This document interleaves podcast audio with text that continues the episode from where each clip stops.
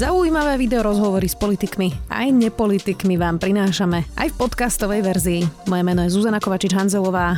Vítajte pri relácii Rozhovory ZKH v audioverzii.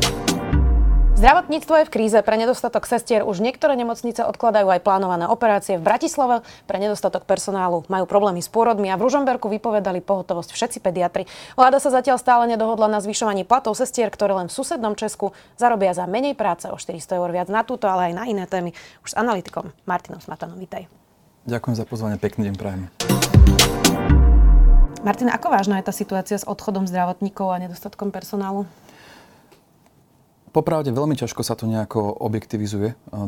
Veľmi ťažko sa tomu dáva nejakú, či už nejaký stupeň alebo nejaké konkrétne číslo, nakoľko uh, Slovensko nemá na väčšinu diagnóz štandardné terapeutické postupy, z ktorého by vyplýval nejaký, nazvime to, nejaká cesta pacienta, z čoho by zasa vyplývalo, kedy už je pacient akútny, kedy je elektívny, na čo by sa dalo najviac nejaké čakacie doby a z tých čakacích dôb by sme potom vedeli dopočítať potrebu či už financií alebo personálu uh, v sektore. Keďže toto nemáme, tak veľmi ťažko sa nám nejakým spôsobom určuje, ako zlá tá situácia reálne je, alebo je to iba iba nejaký, nazme to, um, nejaká zhoda toho situácii, že je leto, že je post-covid alebo nejaké, nejaké iné faktory. Uh, ja to vôbec nespochybňujem, práve naopak. Uh, ja som si plne vedomý, že situácia je extrémne zlá a rád by som iba vysvetlil, prečo to nám možno na prvý pohľad nevyzerá, že tá situácia je nejaká zlá, lebo keď si možno, možno aj pamätáš, uh, keď sa ohlásila štrajková pohotovosť lekárov, tak reakcia od viacerých, nazme to politicky aktívnych ľudí bola taká, že vlastne tá situácia nie je taká zlá, lebo keď sa pozrieme na štatistiky NCZD, v skutočnosti to vyzerá, že situácia s personálom sa v niekoľko rokov postupne lepší. Čiže je ich viacej. Áno, ale to je, ten, to je ten ale, lebo na prvý pohľad to vyzerá, že situácia sa lepší, ale v skutočnosti je to absolútny opak. Ale len ilustratívne, lebo aj keď, som, keď sa vyhlásila tá štrajková pohotovosť, ja som napísal taký pomerne dlhý blog, kde som to všetko vysvetloval a na to mi aj viacerí zareagovali, že to tak predsa nie je a že je to nejaký nátlak zo strany zdravotníkov a že máme veľkú neefektivitu. No, keď sa pozrieme na štatistiky Národného centra zdravotníckých informácií, tak je pravda, že na prvý pohľad ten počet zdravotníkov každý deň a každý rok rastie. Posledné dáta sú za rok 2020 a máme tam napríklad uvedené, že máme nejakých 2026 lekárov. Pred desiatimi rokmi sme ich mali približne 18 100, to znamená, že o takmer 2000 za 10 rokov ich, ich narastol ten, ten ich počet. U sestier sú čísla podobné, len s tým rozdielom, že sestry dlhodobo klesali, ten ich počet až do nejakého roku 2015 a odtedy postupne rastie. To znamená, že keď sa pozrieme, koľko máme dnes sestier, nejakých 31 600 a porovnáme s 10 rokov dozadu, tak je ich síce o nejakých 900 menej, ale od roku 2015 postupne každý rok o nejakých 100-150 ich narastá. A keď sa teda niekto pozrie na tieto štatistiky a porovná sa, porovná sa to s tým, že koľko, ako máme produkciu v tom sektore, pozrieme sa na počet ambulantných návštev alebo počet nejakých hospitalizačných dní, tak zistíme, že napríklad počet hospitalizačných dní klesol za 10 rokov z 8,5 milióna ročne na nejakých 7,5 a preto si niekto myslí, že proste máme viac zdravotníkov a dokonca menej produkcie a situácia sa lepší. No, ale je to no, naozaj tak? A nie, nie. Práve to, že to vôbec tak nie je. A keď si niekto pozrie detailnejšie tie čísla a pozrie sa na štruktúru tých lekárov, tak zistí, že kým pred desiatimi rokmi bol napríklad, nielen lekárov, všetkých zdravotníkov, e, pred desiatimi rokmi bol v dôchodkovom veku e, približne 7 e, lekárov a starší ako 60 bolo nejakých 17.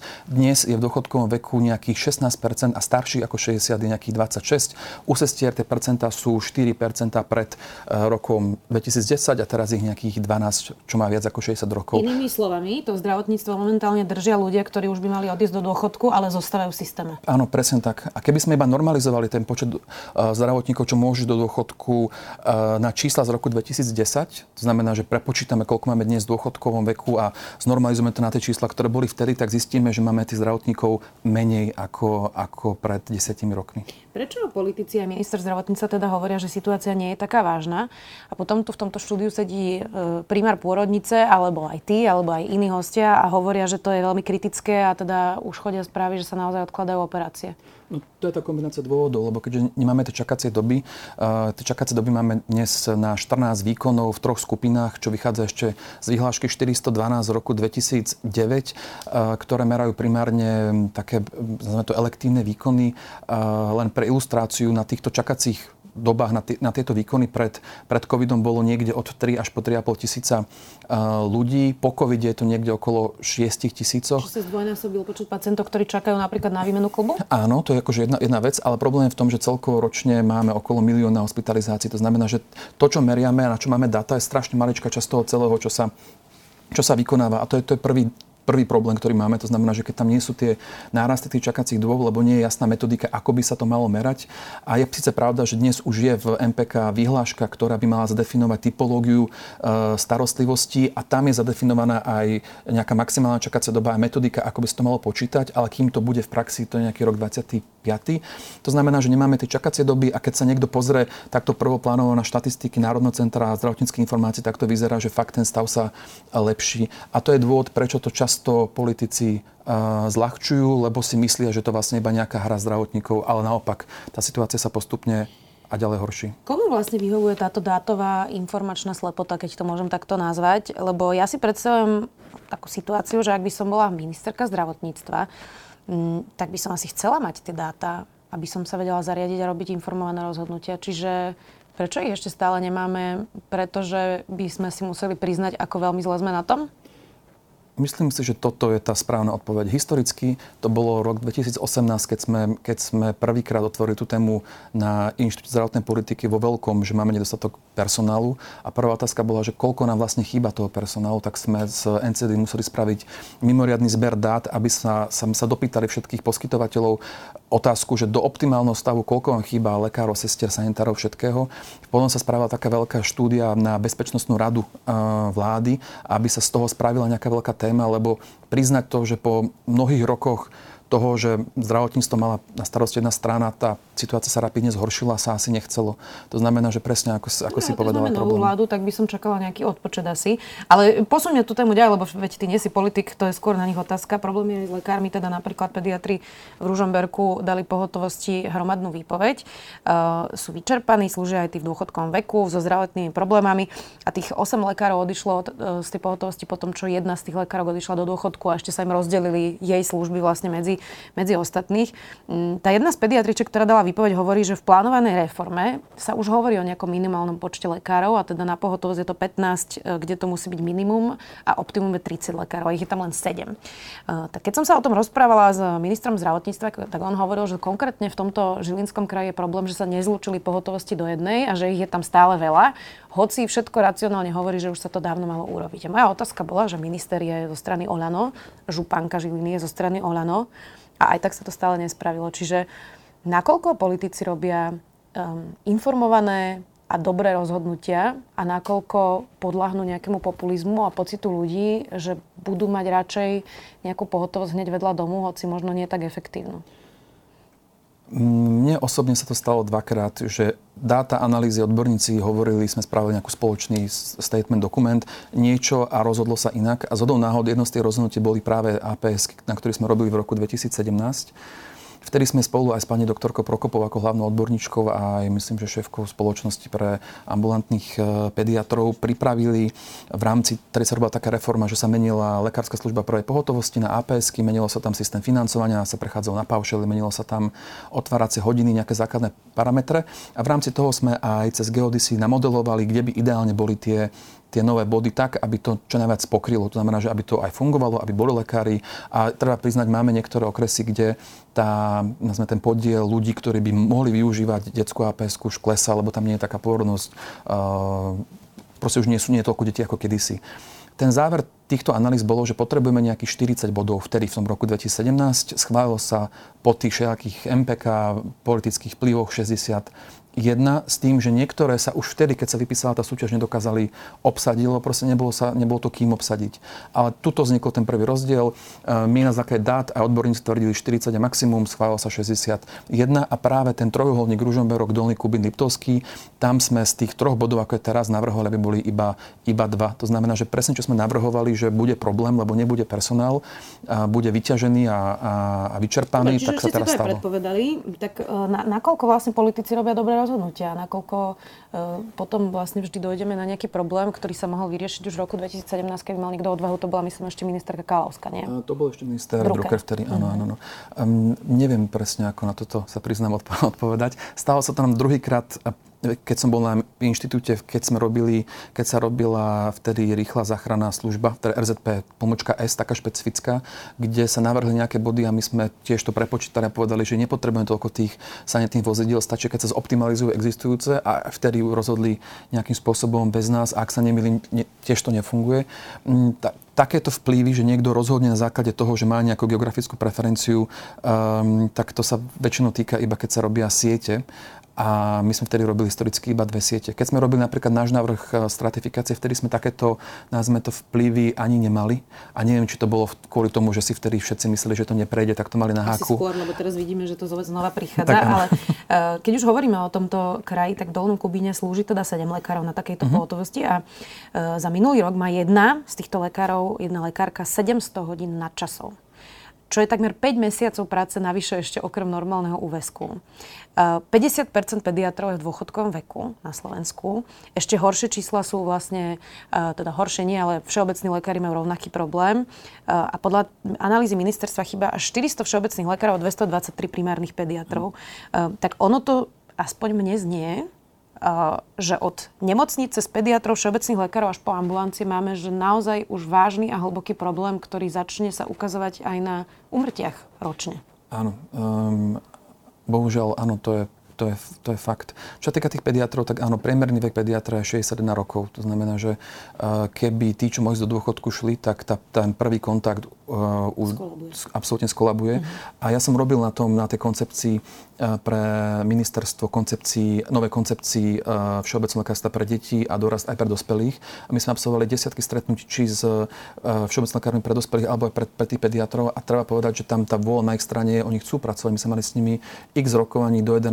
do do 12. do večera, keď sa snažili, snažili nájsť nejaké riešenie, lebo už došli dobré riešenia, sú všelijaké iba také na zaplátanie stavu a dúfame, že sa niečo zlepší. Takže oni jediné, čo potrebujú, je ten impuls, že sa tie veci zmenia a idú dobrým smerom. A čo je také zaujímavé, my sme tieto rokovania začali ešte možno pred pol rokom a už vtedy bola ich absolútne prvá požiadavka pediatrov, aby sa zmenil systém APS, čiže ich to vyčerpáva to pohotovosti. Áno, pohotovosti. A keď sme robili tie analýzy v roku 17, tak vtedy sme ešte mali kapacity na tých 40 bodov pomerne dobre. Dnes to skutku vychádza, že aby neboli takéto extrémne chore na časy, vieme možno obsadiť 20-25 pohotovostných bodov. Hm. Česko má zdravotníctvo v lepšej forme. Minister zdravotníctva uh, Lengvarsky hovoril, že to preto, že investujú ročne oveľa viac peňazí ako my. Um, tak skúsme to porovnať, ak porovnáme Slovensko s Českom alebo možno nejakou inou okolitou krajinou. Uh, v čom teda zaostávame a dá sa hovoriť iba o peniazoch dokola? Lebo to predpokladám, že nie je len o peniazoch. Tak čo sa týka všetkých tých um, tých faktorov, ktoré vstupujú do tej, nazveme to, výrobnej časti rovnice v sektore, či je to, či to financie, alebo personál, alebo nejaké technológie, tak a pozrieme sa na nejaké medzinárodné porovnanie, tak tam zaostávame. E, riešili sme ten personál, keby sme sa pozreli na porovnanie, koľko máme počet lekárov a sestier na osobu a robíme sa nejaké kvadranty, že sú nejaké nadpriemerné a podpriemerné krajiny, tak my sme pochopiteľne vľavo dole spolu s krajinami, ako je Maďarsko, Bulharsko, Rumunsko a v niektorých prípadoch Polsko. Takže čo sa týka tohto. Keď sa pozrieme na výšku financovania a prepočítame to e, po úprave parity kúpnej síly na kapitu, tak tam sme štandardne 5. 6. najnižší v, v Európe. Takže čo my máme? Máme extrémne nízke, nízke tie vstupy do toho, do tej celé, celého procesu starostlivosti o pacienta a nie je preto prekapením, že keď sa pozrieme na odvratiteľnú umrtnosť alebo dĺžku dožitia, tak tam tiež sme 5. 6. najhorší v rámci Európy. Kam sme sa bohužiaľ dostali je to, že my sme mm, nízkonákladové zdravotníctvo. To znamená, že málo investujeme, máme málo zdrojov a preto máme bohužiaľ aj nízke, nízke výstupy. Minister Langvarský ale povedal v tomto štúdiu aj to, že máme porovnateľný výkon zdravotníctva ako v Česku. Napriek tomuto všetkému je to pravda? Neviem presne, ako by som definoval ten porovnateľný výkon, že v čom. Či sa porovná počet hospitalizácií, na, na počet obyvateľov, ale keď sa pozrieme na nejaké tie výstupové parametre, či je to, či je to počet odvratiteľných umrtí alebo dĺžka dožitia, alebo uh, dostupnosť inovatívnych liekov, tak Česko je krajina, ktorá v rámci všetkých krajín strednej a východnej Európy, tých desiatich, čo sa rátajú do toho regiónu, je spolu so Slovenskom najlepšia.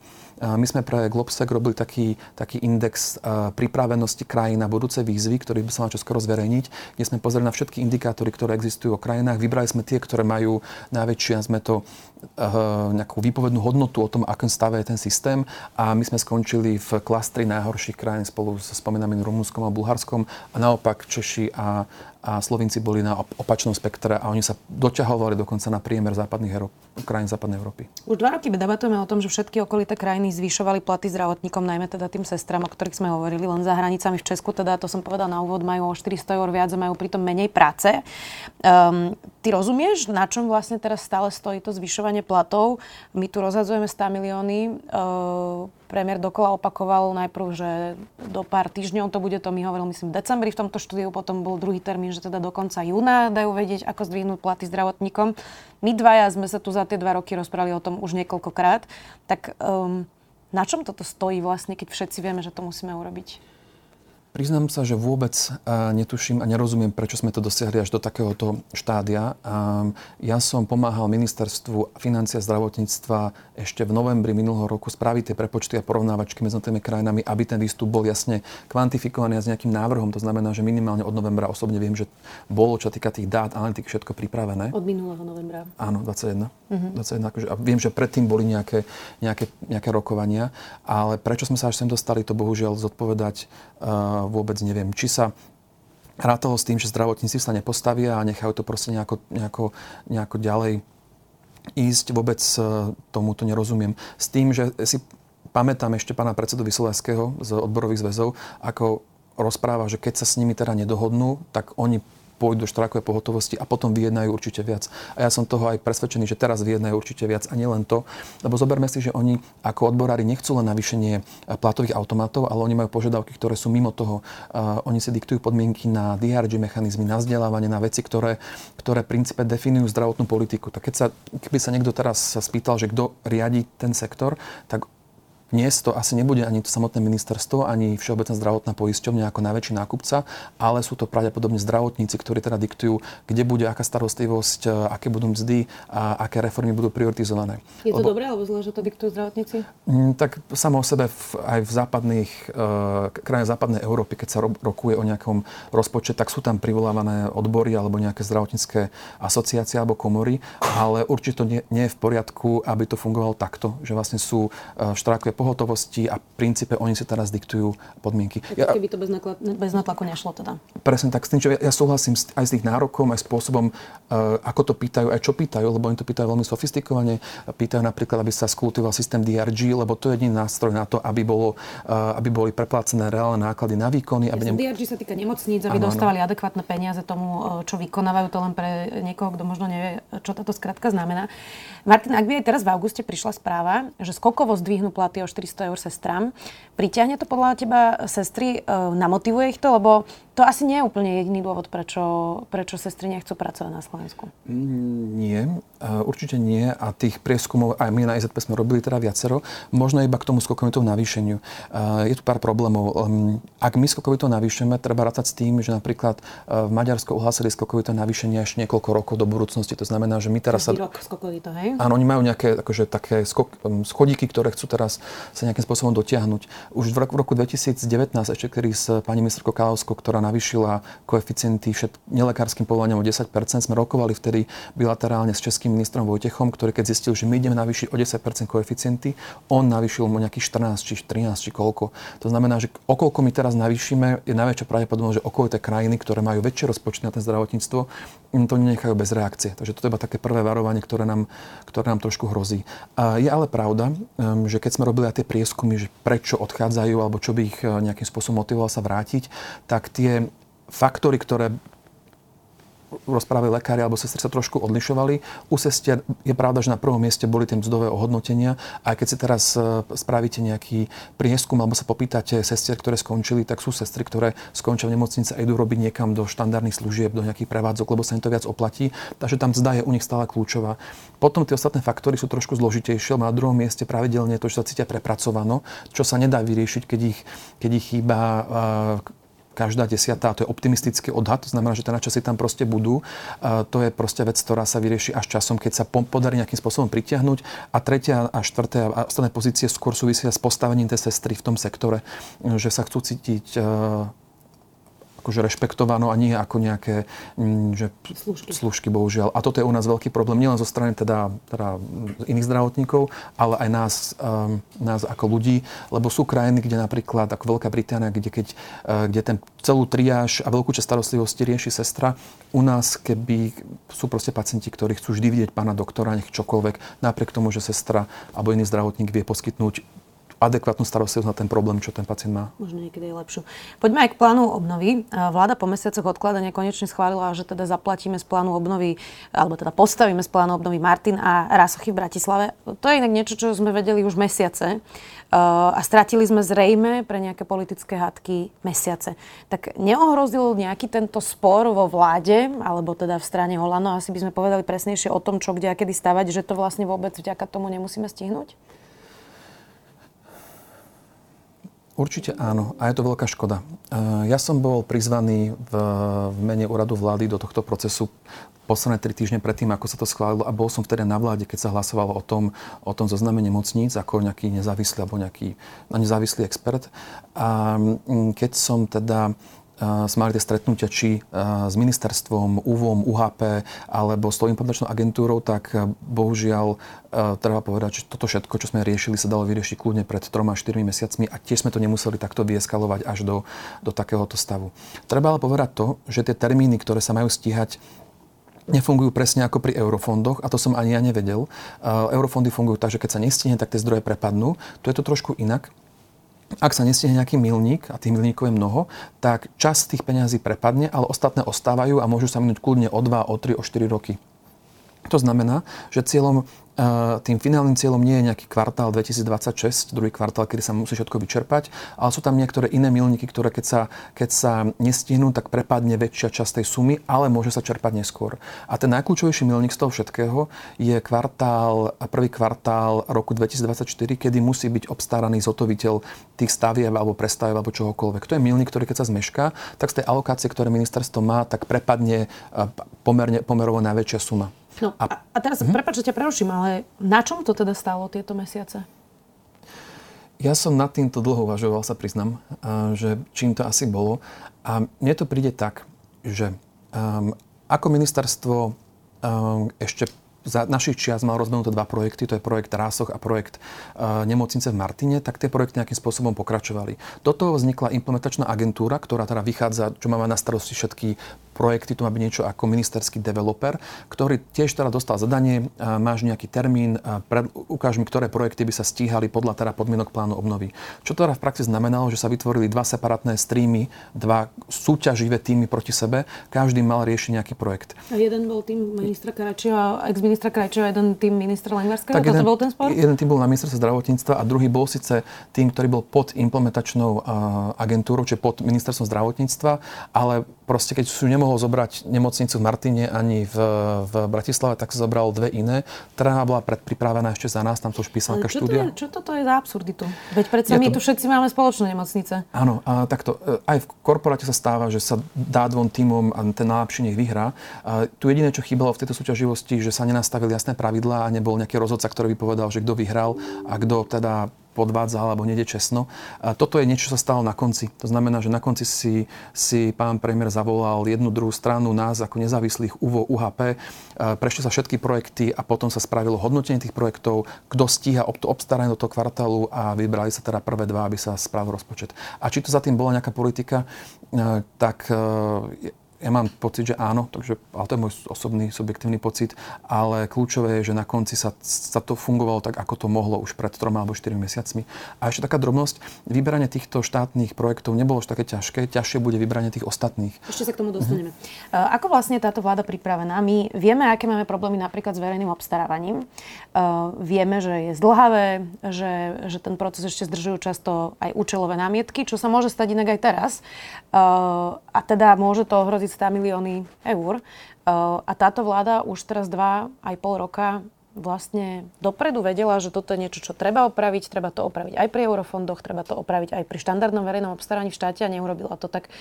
Nakoľko nás vlastne dobiehajú úplne všetky tieto témy, ktoré sa neriešili v, v, v ako keby jednom veľkom balíku a ide o naozaj veľa peňazí?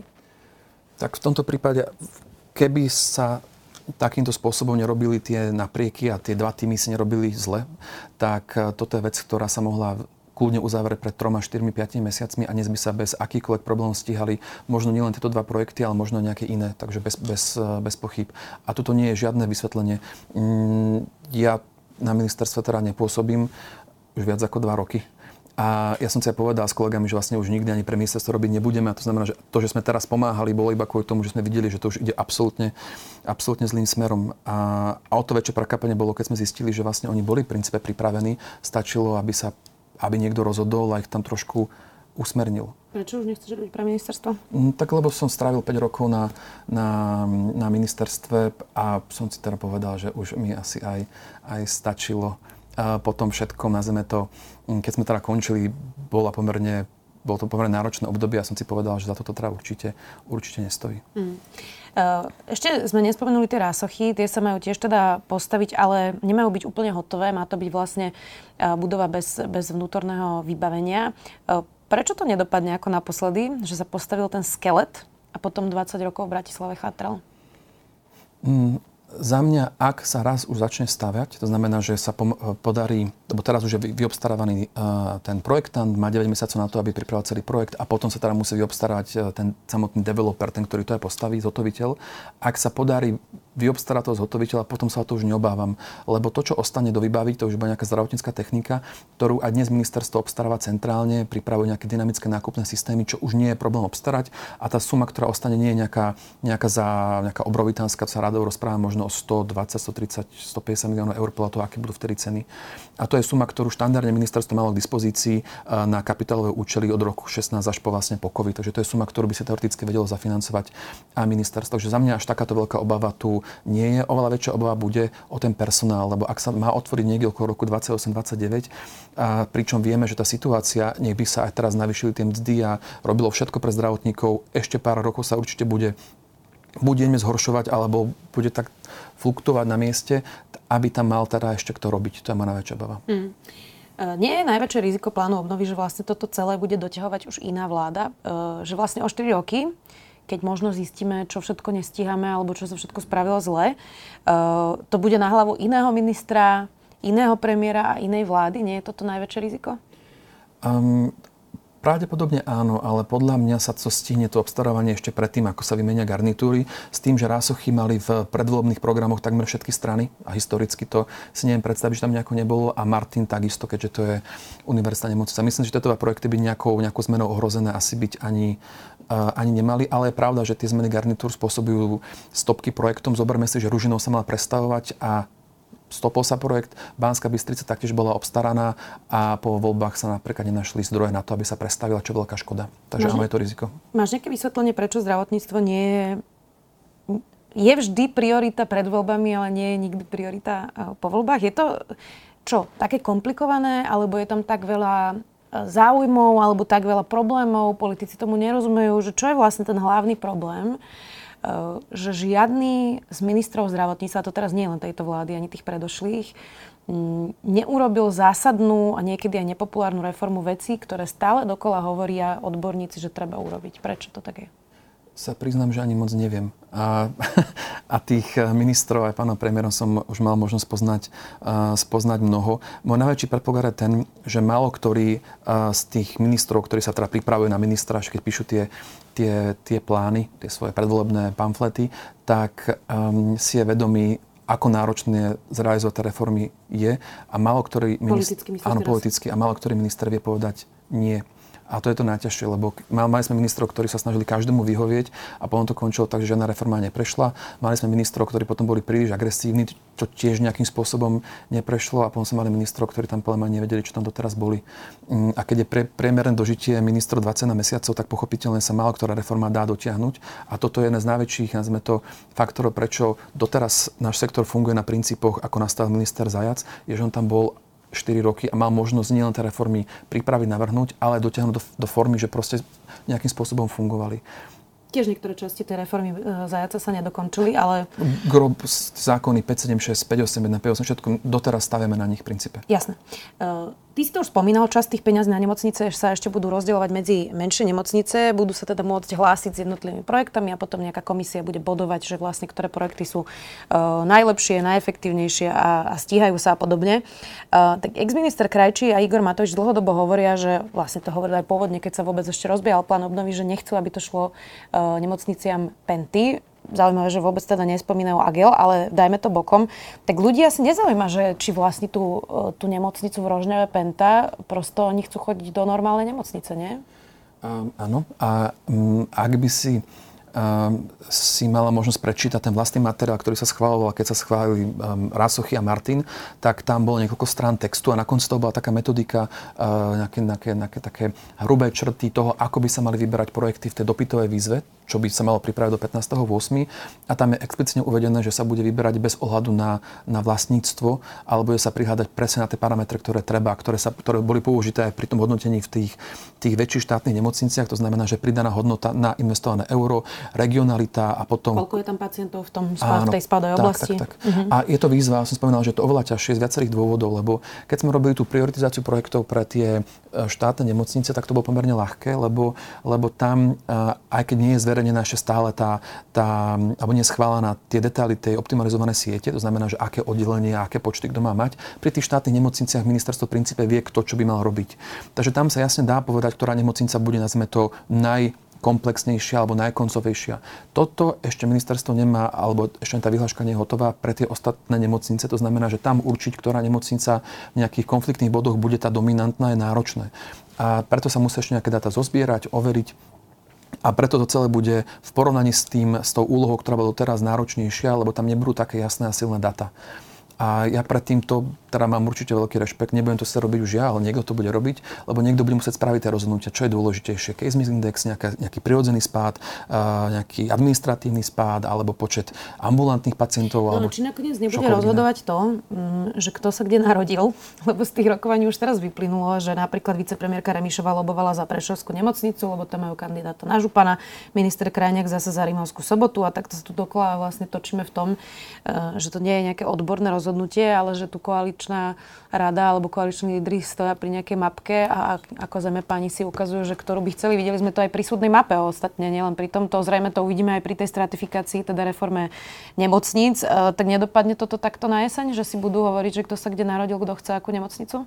No, to je to čaro toho materiálu, ktorý sa schvála. Tam je explicitne uvedené, čo sa musí zarátať. A to znamená, že bude za tým tiež nejaký vzorec, ktorý zjednodušene vypluje z poradie projektov, aké by mali byť realizované, presne, aby sa toto minimalizovalo. Uh, bol som aj pri tom, keď sa teda, teda pani minister Kermišová povedala, že oni by preferovali, nepovedala explicitne, že iba Prešov, ale východ Slovenska, lebo ich argument bol, že podporná Bratislava, podporný stred, teraz by sme mali podporiť e, východ a na to vlastne bolo povedané, že keď aj východ, tak rozumieme Slovensko sever, juh, východ, západ. Takto vlastne vznikli aj tie návrhy, že by sa mal podporiť Prešovský kraj. Argument bol, lebo Košický čerpal výrazne viac e, eurofondov a historicky a mal nejaké väčšie čerpanie na kapitolové prostriedky a potom niektoré časti Južného Slovenska. A presne preto sa aj teraz zbierajú presné výdavky a kapitálové investície, či už súkromného verejného sektora, aby sa teda dalo overiť, že koľko sa kde nainvestovalo, z akých zdrojov, aký to malo impact, aby keď sa spraví ten vzorec, ktorý sprioritizuje tie ostatné projekty, ktorých je za viac ako miliardu eur, tak aby tam tie politické vplyvy boli čo najmenšie. Ale pochopiteľne e, môže to skončiť tak, že nakoniec niekto rozhodne, že tu bude tento, tento, tento čo by som bol veľmi smutný, lebo sa dá za tým spraviť pekná matematika a logika, ktorá sa dá potom aplikovať aj do budúcnosti, lebo týmto vlastne nekončíme. Ešte potom môžu prísť kapitole prostriedky, e, eurofondové obdobie a ak sa napraví systém DRG, tak aj tie nemocnice budú schopné generovať vlastný kapitál na obnovu. Um, akú známku by si dal tejto vláde v oblasti zdravotníctva? Od 1 do 5? Mhm, 5 je najhoršie. Normálne ako v škole. Mm, závisí. Ja by som to sa rozdelil podľa, podľa, podľa predmetov. Ak, sa rád, ak rátame pandémiu, tak to bolo tie, za pána ministra Krajčího za mňa 4 minus. Potom sa to zlepšilo a až k nejaké, nazveme to teraz dvojke, možno, možno ešte jedna, jedna mínus. Ak rátame ostatné veci, a to treba si možno tak aj trošku mm, uvedomiť, ja som tiež mi to nedošlo, zoberme si, že táto táto vláda je asi zatiaľ najviac reformná očas ministra, ministra Zajaca. Prešla veľká novela zákona o liekoch 363, ktorá opravuje tie práve hodnoty nešťastné a vyzerá, že konečne budeme mať tie inovatívne lieky. Schválila sa kompletná OSNK a teraz je v MPK tisíc strán, reforma nemocnic, tisíc stránkový dokument, vyhláška o tom, čo to znamená, takže to je obrovská vec a už končia tento to konanie. Je tam novelizácia zákonu o dlhodobej starostlivosti, majú tam teraz idú novelizovať zákon o, o regulácii zisku poisťovní, to znamená, znamená, že všetky tie veľké reformné veci, ktoré sa roky nejako nedarilo, teraz sa postupne, síce je to veľmi bolestivo, ale postupne sa tie veci schvalujú a vo finále, aj keď nesúhlasím s mnohými vecami, nie je to až také zlé, tak ja by som im možno dal dvojku, dva mínus. Mm-hmm. Nechcem teda zakončiť takto síce ten rozhovor, ale možno je to potrebné. Rútime sa teda do katastrofy, rozumiem správne vlastne výsledku tohto nášho rozhovoru, hlavne čo sa teda personálu týka. Áno. Uh, už sa do nej rútime dlho a teraz už konečne sa prejavuje tá katastrofa, čo to v praxi bude znamenať. To znamená, že odložená starostlivosť, presuny pacientov, už aj akutných pacientov a to, čo sa teraz stalo, či v Ružinove alebo v Ružomberku, bude bohužiaľ možné pozorovať na, na častejšej báze. Ako sme na spomínali, náš sektor funguje na ochote a obete zdravotníkov, ktorí sú často v dôchodkovom veku a sú tam, lebo buď chcú, lebo sú altruisti, alebo chcú pomáhať, alebo musia, lebo vedia, že keby odišli, tak padne celé oddelenie alebo starostlivosť v regióne. A preto moc nerozumiem tomu hazardu s, s, tými, s tými mzdami, lebo reálne zdravotníci teraz diktujú, čo bude s našim sektorom. Takže pevne verím, že nájdu nejakú dohodu, ktorá, ktorú budú považovať za korektnú, aby videli tí zdravotníci, že aj u nás sa to dá niekam posunúť. Aby mali tu nádej, že jedného dňa to bude trošku lepšie. Budeme to samozrejme sledovať. Dúfam, že sa potom o tom aj znova porozprávame. Analytik Martin Smatana, vďaka. Ďakujem pekne. Počúvali ste podcastovú verziu relácie Rozhovory ZKH. Už tradične nás nájdete na streamovacích službách, vo vašich domácich asistentoch, na Sme.sk, v sekcii Sme video a samozrejme aj na našom YouTube kanáli Denníka Sme. Ďakujeme. Kde sú hranice slobody slova? Je človek len veľmi komplikovaný stroj? A ako skresľuje naša myseľ realitu? Som Jaro Varchola a ja Jakub Betinský a spolu tvoríme podcast Quantum Idei, kde veda diskutuje s filozofiou. Novú diskusiu nájdete každý druhý štvrtok vo svojej podcastovej apke, na našom Facebooku a Instagrame a tiež na denníku ZME. Tešíme sa na vás.